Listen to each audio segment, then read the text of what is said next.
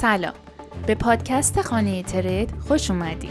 ما در اینجا گزیده‌ای از اخبار مهم روز در حوزه رمزارزها رو برای شما مرور می‌کنیم.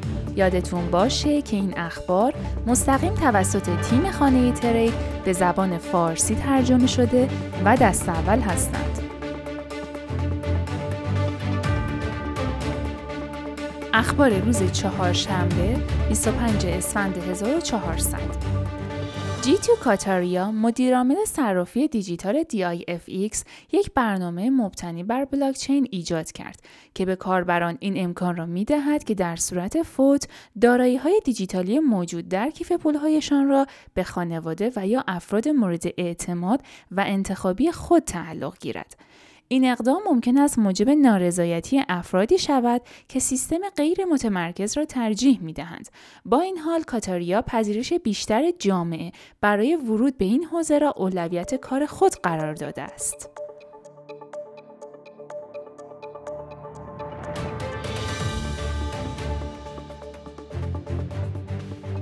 مارک زاکربرگ، مدیرعامل متا، از آماده سازی اینستاگرام برای پشتیبانی از ان اف تی خبر داد و امیدوار است که کاربران در ماه‌های آتی بتوانند ان اف تی خود را به صورت مستقیم در این شبکه مینت کنند. با این حال زاکربرگ جزئیات بیشتری در رابطه با زمان اجرای پروژه اعلام نکرد.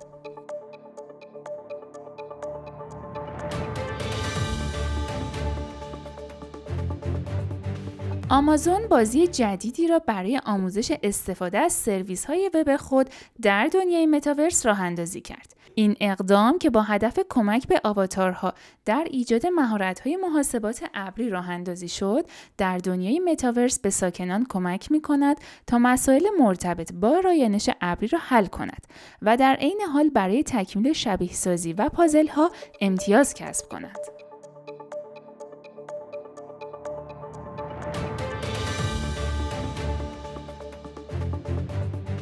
مدیرعامل سابق شرکت دیزنی رابرت ایگر به عنوان هیئت مدیره و سرمایه‌گذار شرکت جنیس به دنیای متاورس وارد شد. اپلیکیشن موبایل جنیس که در سال دو هزار و هفده تأسیس شد، به کاربران امکان ساخت آواتارهای کارتونی و سه‌بعدی را می‌دهد. به گزارش رویترز این شرکت تاکنون صد میلیون دلار سرمایه‌گذاری جذب کرده است.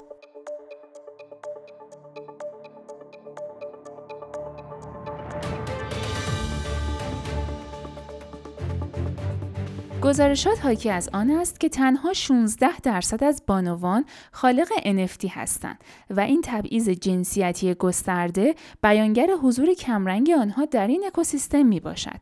با این حال تعدادی از پلتفرم ها از جمله رریبل در تلاش برای غلبه بر این مشکل با حمایت از پروژه ان اف تی تحت رهبری زنان می باشد.